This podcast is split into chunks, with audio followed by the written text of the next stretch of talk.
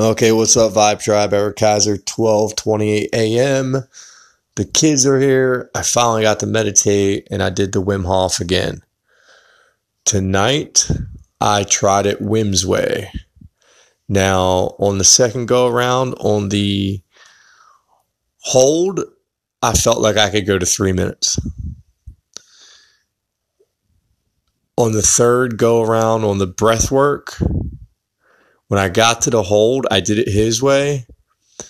And about two minutes and 30 seconds, I decided to take a breath and hold it again. Holy shit, was it intense! This is just an update on what I already talked about. I wanted to try it a different way. I wanted to try it his way and see how it felt. But yeah, if you're a meditator, if you're trying to connect to source energy, there you go. There's the roadmap. Enjoy.